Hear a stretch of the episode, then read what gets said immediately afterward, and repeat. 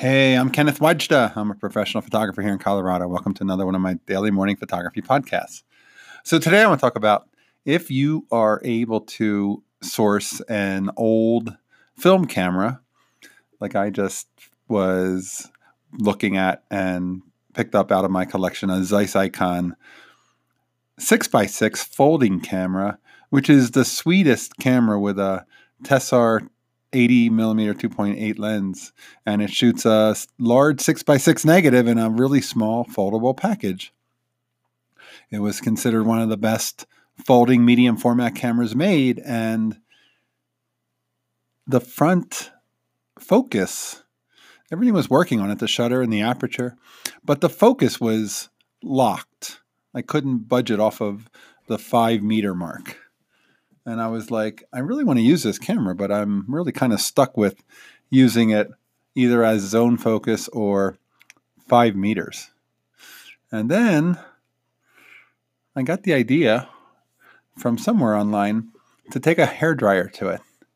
So I took a hair dryer to it. Some people said you have to be careful of the coatings on the lens, but this is an uncoated lens from before World War II. And I just blew the hot air around the edge of the lens on all four sides and it started to move. And I did it some more and the thing got kind of hot to the touch. It's an old metal camera, so it got a little hot to the touch, but I let it cool down and I started working it and it was moving.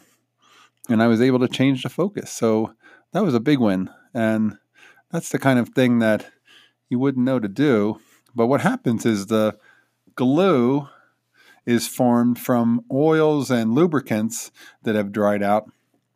And what they used to do was lubricate the helical, and now it's turned into a gluey mess.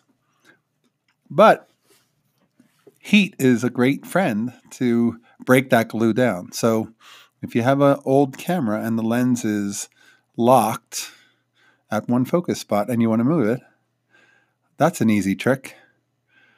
And maybe save a camera that wasn't usable otherwise.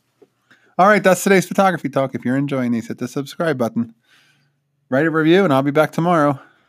Here's to good light.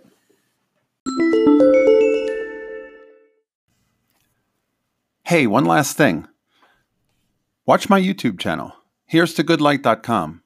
And I put out a weekly YouTube of inspiring photo talks, and I think you'll enjoy it.